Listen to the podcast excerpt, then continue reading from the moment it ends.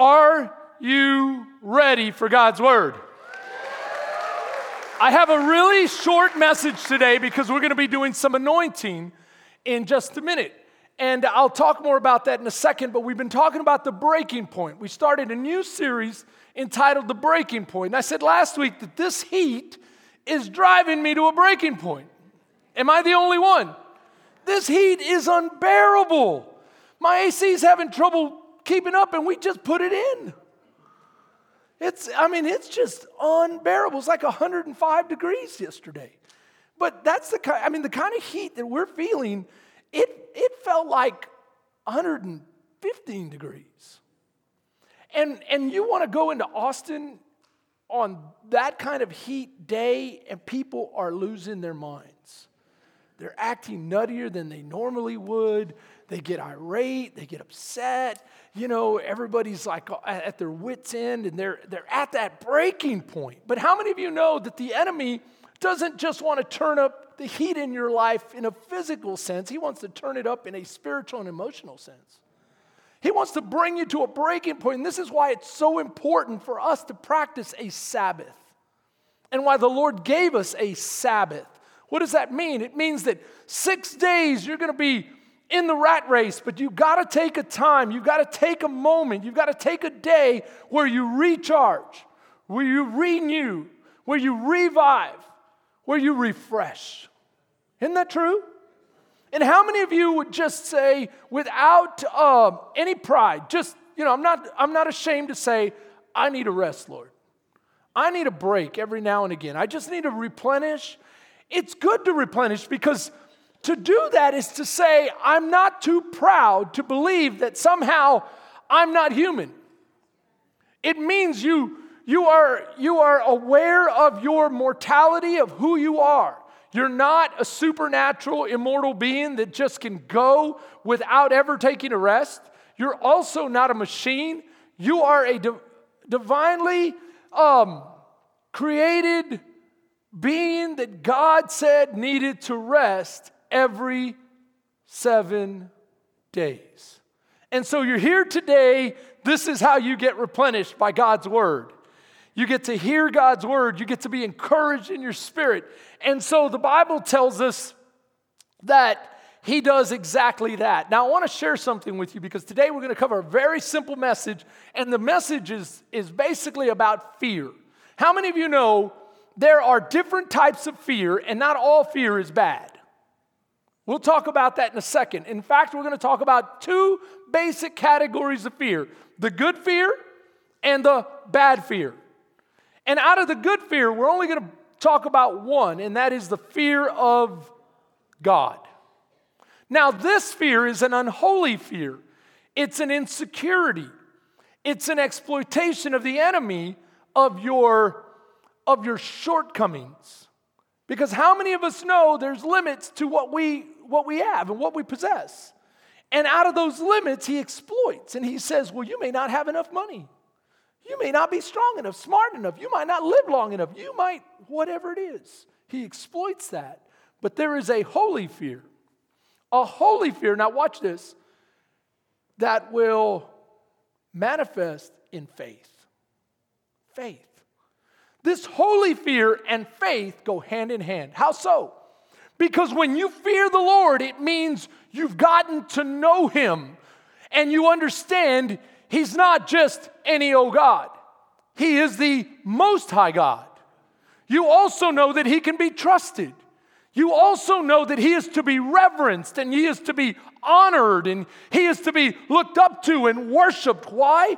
Because in faith you've entered into relationship, and that relationship puts you in a position of honor and reverence to this awesome, holy, amazing God that gives us the privilege of having a relationship with Him.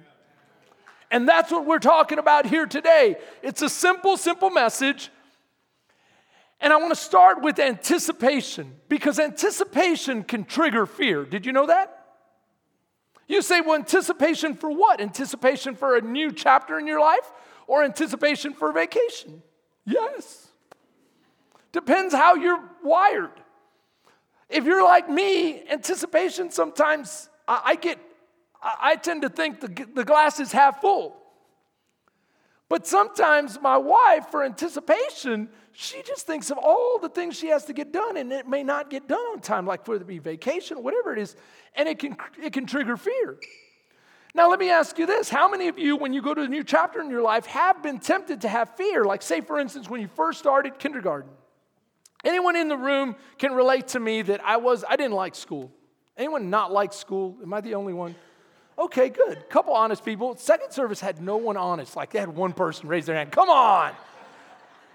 You know, and I can remember that, um, like for instance, school is was a hard thing for me, especially at first, because I just I think I was misunderstood. But either way, um, I can relate to little Johnny that tells his mama, Mama, I'm never going back to school ever. And mom says, Why, Johnny? And he says, The teacher doesn't know a thing. All she does is ask questions all day long.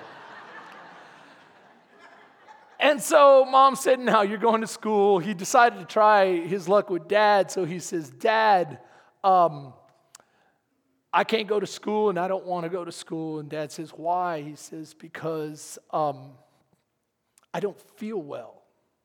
Dad says, You don't feel well. Where is it that you don't feel well? And he goes, Well, at school, duh. the truth is, you know, sometimes we have these new chapters in our life that aren't always welcomed. You know, it's the fear of the unknown. I can remember going to kindergarten and thinking, oh my goodness, what's that going to be like? And then my parents prayed over me and anointed me. And so that's what we're going to do here today. We're going to pray over you and we're going to believe for you. And you say, what is that? It says it's a proclamation of God's blessing over you. And when you believe that blessing, then you can walk in faith, not in fear. And so we talk about faith over fear because that's the antidote to fear, faith. And so I can remember going from kindergarten to to then now I'm, I'm, I'm comfortable, but then there's a next step. What's the next step? Junior high. And I can remember having that same anticipation. And, and the word anticipation literally means the act of anticipating something, expectation, prediction, forecast, hope. And it leaves a lot of room for your imagination to run wild. To run wild. And the enemy will use your imagination against you. But you know what I've learned? I've learned that every step of the way, God was with me when I transitioned into junior high.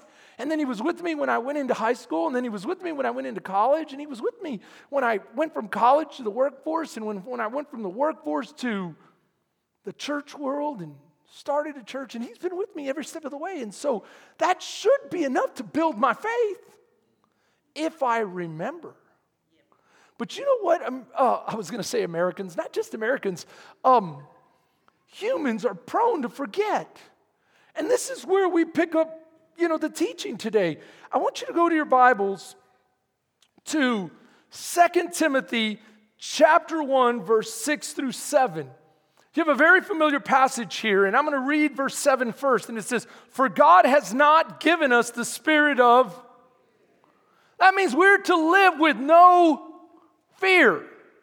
Now, we've already said that there is a healthy type of fear, isn't there?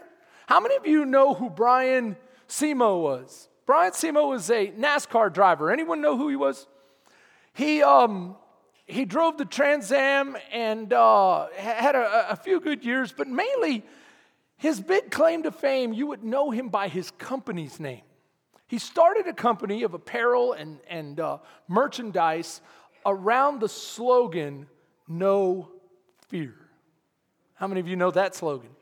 No fear. And I can remember every guy with a truck had the no fear sticker on the back of the truck. But you know, can I tell you something? Sometimes that no fear motto, that no fear adage that, that people were so willing to live by should have been more like darn fool. Am I right? Instead of the no fear shirt, they should have had darn fool shirt. And, and you say, but why, Pastor? Why? Because every year, listen to me closely, there's hundreds of people that plunge to their death taking selfies or pictures at the Grand Canyon, and yet they do it in the name of no fear. There's a railing saying, don't go past this, and they go. Am I right? And they go stand on the edge and they try to take a selfie only to So there is a fear that preserves, doesn't it? There is a fear that's wrong. What fear is Paul talking about here to his young protege, Timothy? You know the fear that's talked about? It's different from fearing the Lord. The fear of the Lord is reverence, respect, love, admiration, honor. Honor.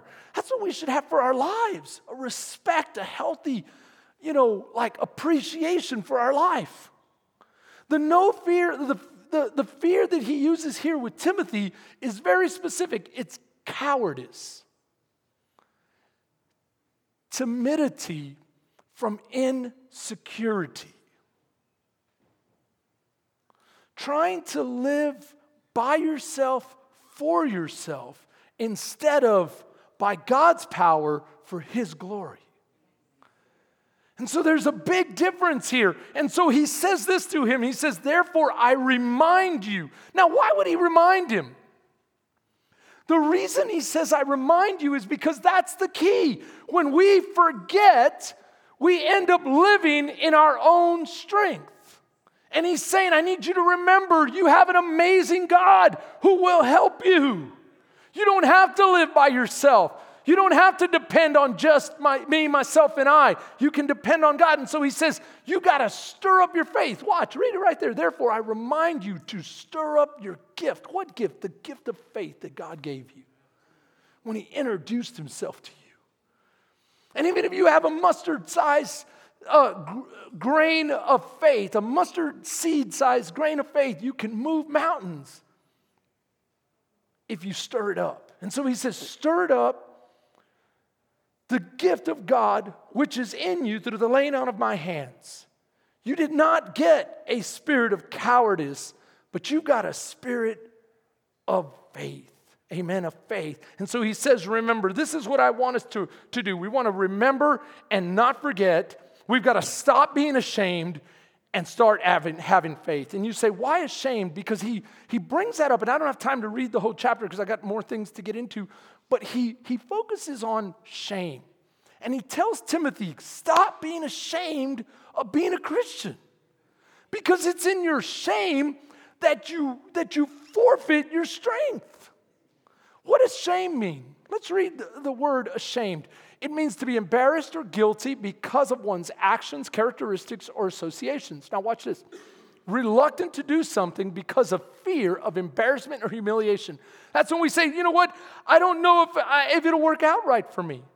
I don't know if I'll be able to get it done. So, what will people say?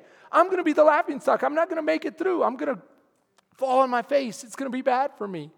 Instead of saying, you know what, Lord, I'll do everything you've called me to by your strength because I have nothing to fear but, but being disobedient.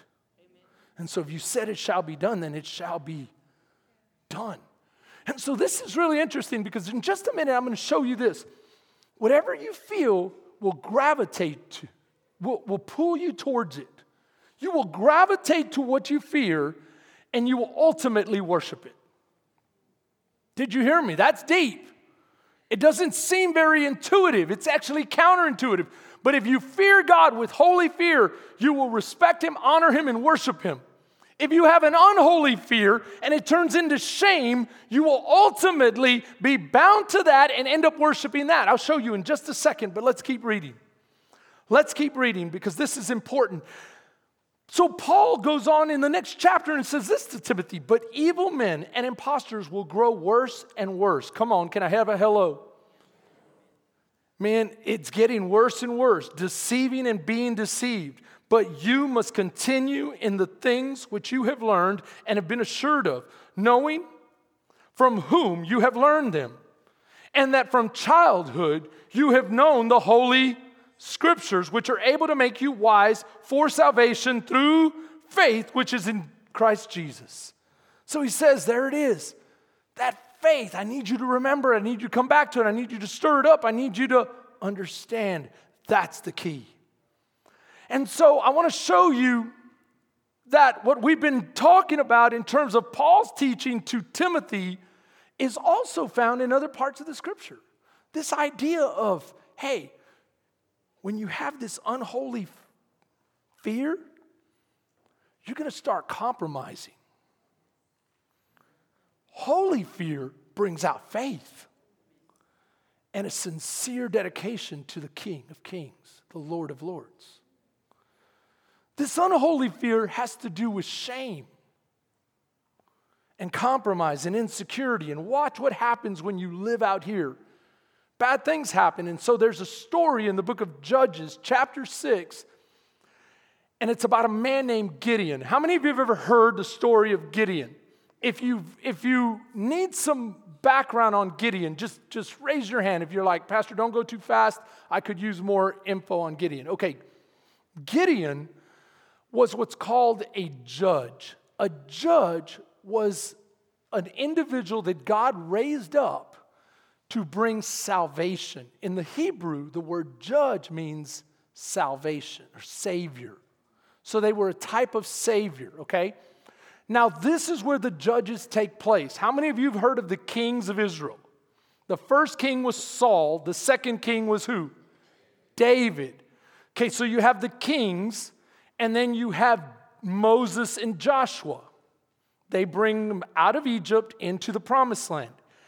After Moses died, and before they had a king, there was hundreds of years where God would use judges because God was their king.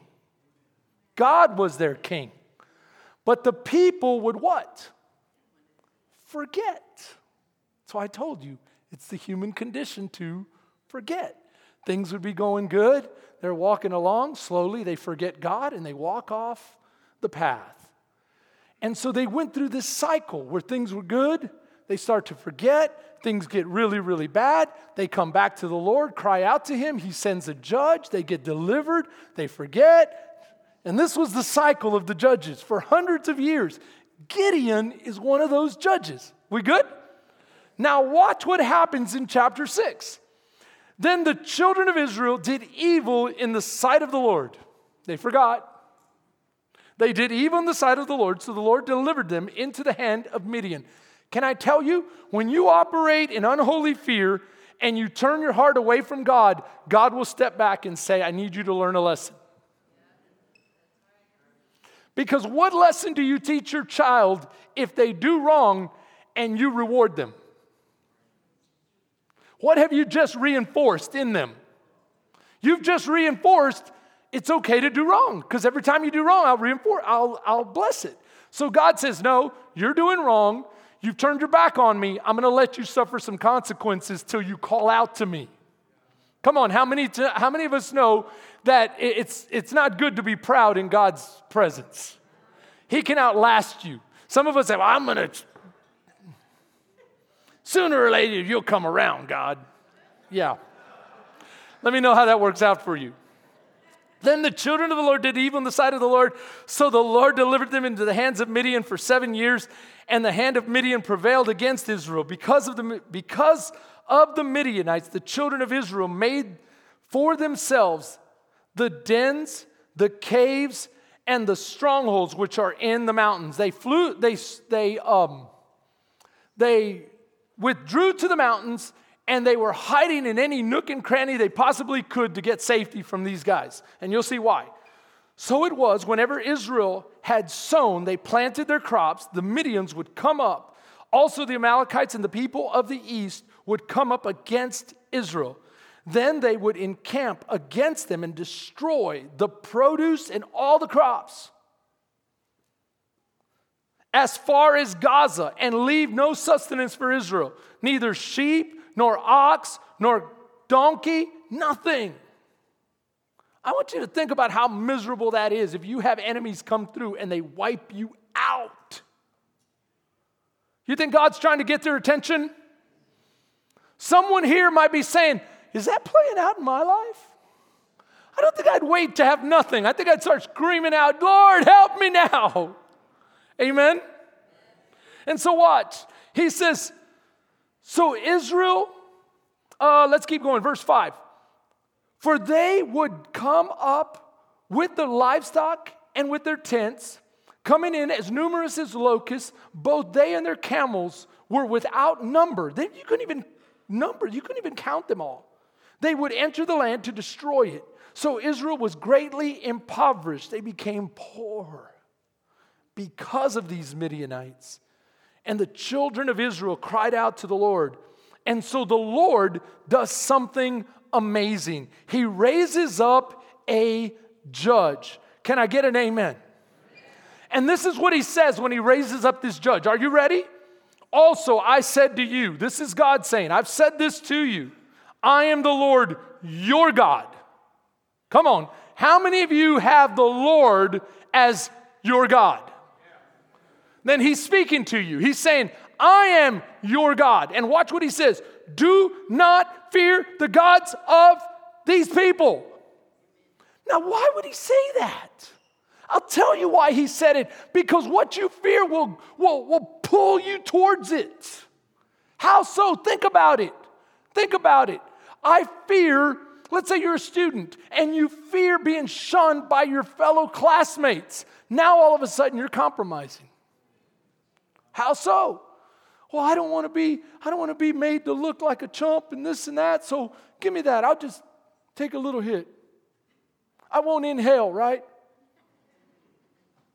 The next thing you know, you're smoking with the rest of them. Why? Because you, you fear being left out. You fear getting made fun of. You fear the peer pressure. How about this? I fear what they might think if they think I'm a goody two shoes, so I'll just drop a, an F bomb now and again. Then one F bomb turns into speaking like a sailor.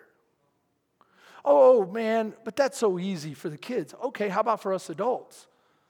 I fear being alone, so I shack up with any old person. I fear going through divorce, so I don't do it God's way and get married. Come on, I'm just I'm just being real. See, what you fear is what you gravitate towards. Now, I'm not judging you. I'm trying to open up your heart to say, hey, what am I fearing? How about this? I fear that I may not be good enough to get a man better than the one I have, so I'll put up with this sorry treatment. When God says, You are my daughter, I will give you the very best I have to offer, but you've got to trust me. But I may have to be alone. Then you may have to be alone for a season. But I'm going to draw you near to my heart. And as I draw you near to my heart, I'm going to reshape you and rebuild you. And I'm going to put some confidence in you. And I'm going to remind you of how much I love you so that when that man comes along, you actually recognize it. And can I tell you, it's hard to find the right guy when you got the wrong guy hanging around. Isn't that true? So, what I'm trying to tell you is what we fear is what we gravitate towards. God's saying, Fear me and know that I can handle your problems. You say, Well, why did you put it there? It can be in anything. You might fear your job, or, you might fear, watch, if you fear being poor, then you're going to give yourself to material things rather than trusting God for it. It goes in every aspect of life. You go, Well, Pastor, you're making me feel uncomfortable. I'm sorry. Just take it to God. Say, These are my fears. Amen?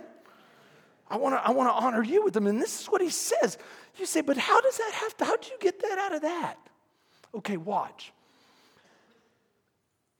Baal when you worshiped Baal,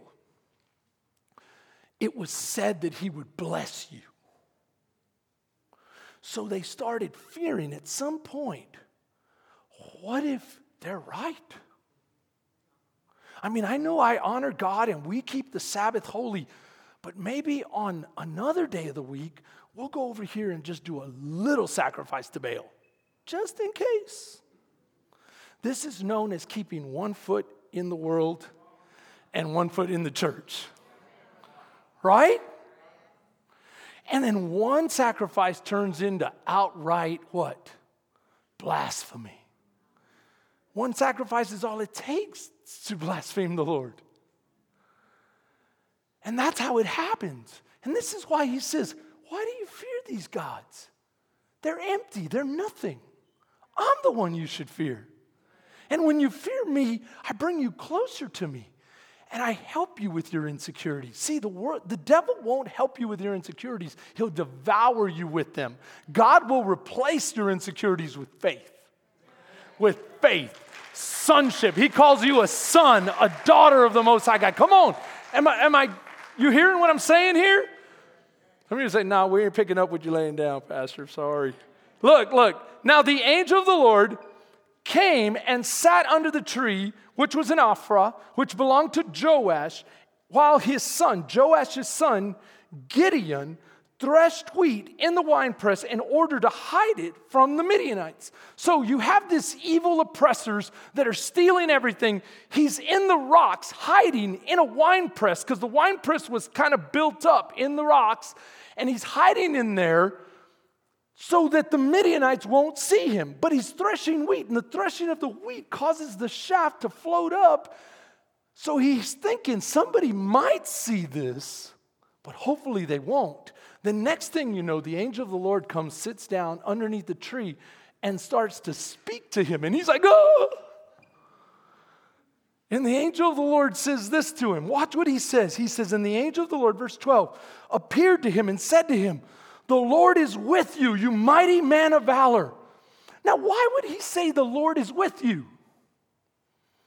Because that's what always, what's what God always says. If I be with you, who can be no, I need you to get this because I, this, I'll never remember. I mean, excuse me, I'll never forget. That's what I meant to say. I'll never forget my little brother. There's three brothers. There's my, me, I'm the oldest. Then there's Aaron, he's a year and a half. And then Isaac's five years younger than me.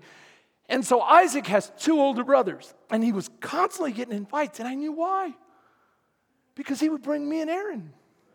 And I kid you not, he'd run home on his bike and he'd tell me and Aaron, and Aaron and I were like, oh my goodness, let's go see what's going on.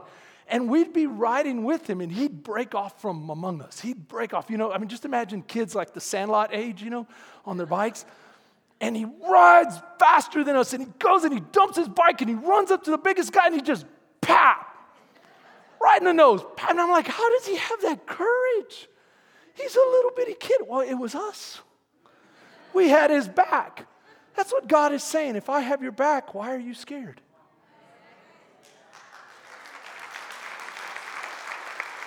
If I have your back, why are you worried about this job? If I have your back, why are you worried about this relationship? If I have your back, why are you worried about your provision? Why are you worried? If God be for you, who can be against you? And that's what he's saying. You're here being fearful, but the Lord is with you. And I'm here as a messenger to remind you I'm with you. Can I tell you, this is what this anointing is all about. You're about to go into another chapter of life. When we anoint you today, I want you to remember God is with you. God is with you, and if He be for you, who can be against you? And then he says, You mighty man of valor. Why? Because God always calls the things that aren't as though they were. Before Peter was as strong as a rock, he called him Peter, Petros, you are my rock. He failed him three times, but he was calling something out of him. And if you fear the Lord and you walk in faith, he will call the very best out of you.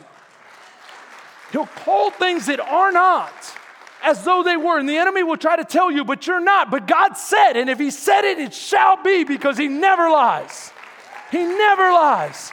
And so some of you need to hear the word of the Lord. Not what, but I don't feel that way. Watch, you're going to see what Gideon says about his feelings. He's going to say, say this Oh, my Lord, if you are with us, why then is all this happening to us? Well, because you've been unfaithful, but I'm about to answer your prayers.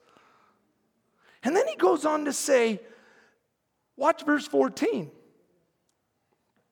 I need you to go in this might of yours, and you shall save Israel from the hand of the Midianites. Have I not sent you? Didn't I just tell you I'm going to use you? So he's reminding him. And watch, he gives him another excuse. He says, Oh, my Lord, Lord, verse 15, how can I save Israel? Indeed, my clan is, is the weakest in Manasseh, and I am the least in my father's house. This is what he's saying. But I'm so weak and I feel so insecure. I feel, and God is saying, I'm not talking about how you feel, I'm talking about what is, and my word is. My word is true. My word will be fulfilled. And if I have called you something, then you are that because I call the things that aren't as though they were because they will be. Amen? And so God is saying, You are my daughter, you are my son. I'll never leave you. I'll never forsake you. I've forgiven you. I've plunged your sin into the deepest sea. I've separated it like the east is from the west, but I don't feel forgiven. You are forgiven. Walk in that forgiveness. Walk in the promise of the Lord. So he says to him, But I'm the weakest. I'm the weakest. He's literally saying, Of the family tree, I'm on the weakest branch, and I'm the weakest of that weakest branch, and I'm the leaf that's about to fall. I'm nobody, God. And you know what God says to him? What am I doing? He steps right over that objection. Same thing he did to Moses. Moses said, But I stutter, but I, but I, how can I? And God goes, Anyway. Like, can you imagine God going, You're really not that bad? let, let, me, let me share with you how good you are. Let me share with you kind of some of your good qualities. God says, I, I can use a donkey. I can use a donkey. I can use a rock. I can use anything. But I've chosen to use you. I'm the difference maker. And you know what else the Bible says? That He purposefully uses the humble things.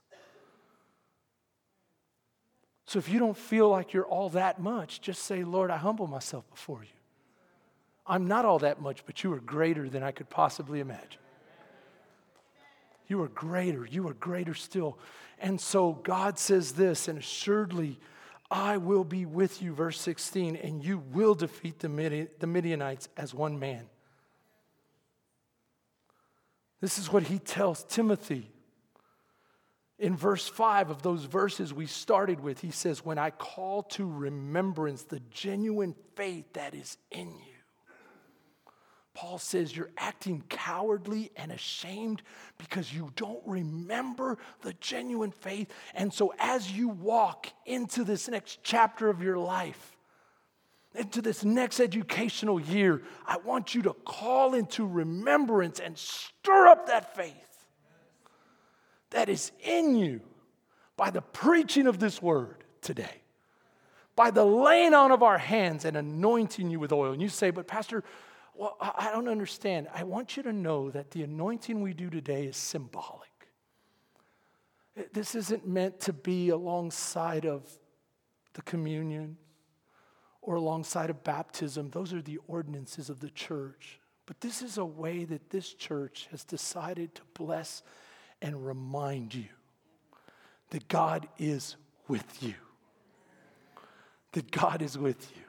And that you can remember this genuine faith that is in you. That is in you. So you say, Pastor, what else about the Gideon story? So this is interesting. Verse 22, and then we'll be done.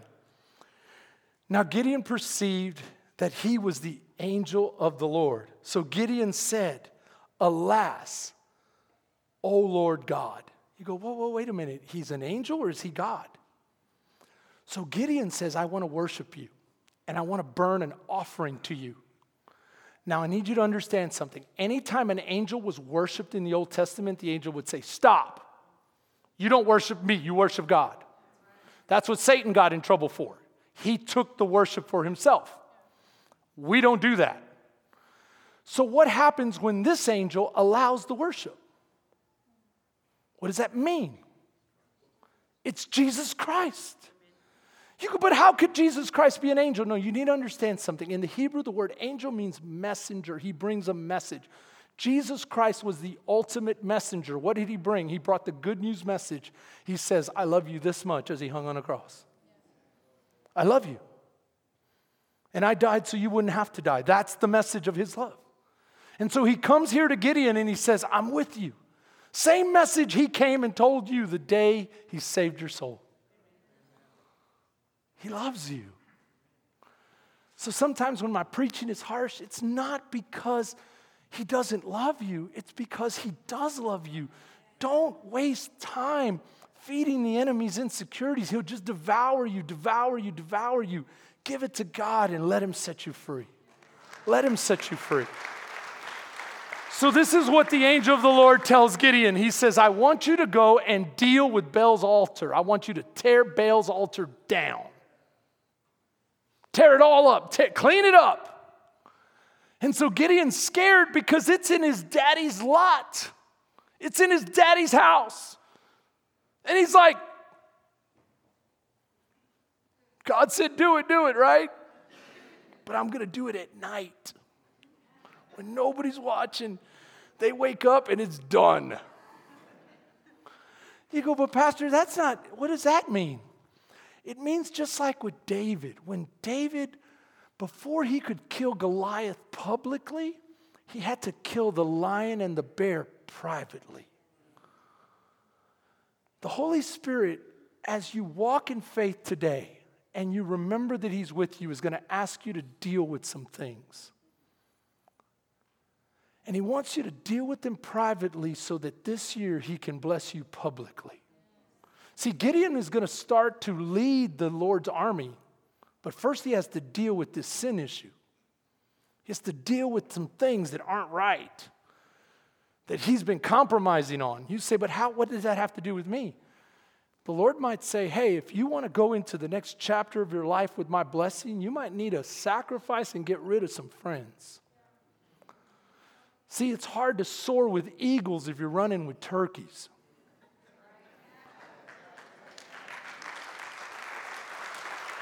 Isn't that true? And so God might say, hey, you need to let go of that. God might say, you need to let go of a, of a stinking thinking. Or you always, oh, I'm never going to be any good. I guess I just will never make the honor roll. I guess I just can't do it. I just. Get rid of that. I don't know what it is, but the Lord's going to speak to you about something you got to tear down. Maybe it's a compromise in some other area, a secret sin that's been just holding you there. And God is saying, man, go slay that thing, just deal with it.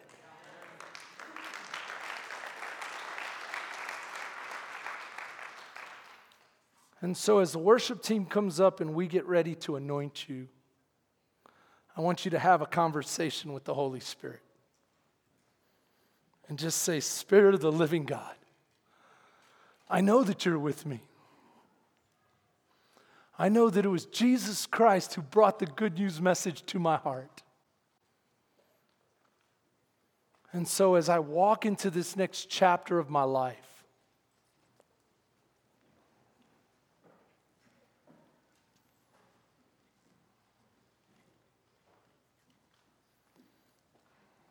as I walk into this next chapter of my life. God, fill my heart with faith. I sacrifice that altar of fear. I just feel like saying this right now to someone. Someone near here needs to hear me. Are you hearing? Are you listening? Someone is being told right now the enemy is telling you you will never save your marriage. God cannot do anything with it. And I'm here to tell you he's a liar. What God is blessed, what God is blessed, let no man separate. So you don't have to wonder if God is for your marriage. If you are married, God is for it. He is for it. What you have to do is put that stinking thinking behind you and say, Lord, from here on out, I believe that you are with me. And I walk in the confidence of your blessing. Of your blessing.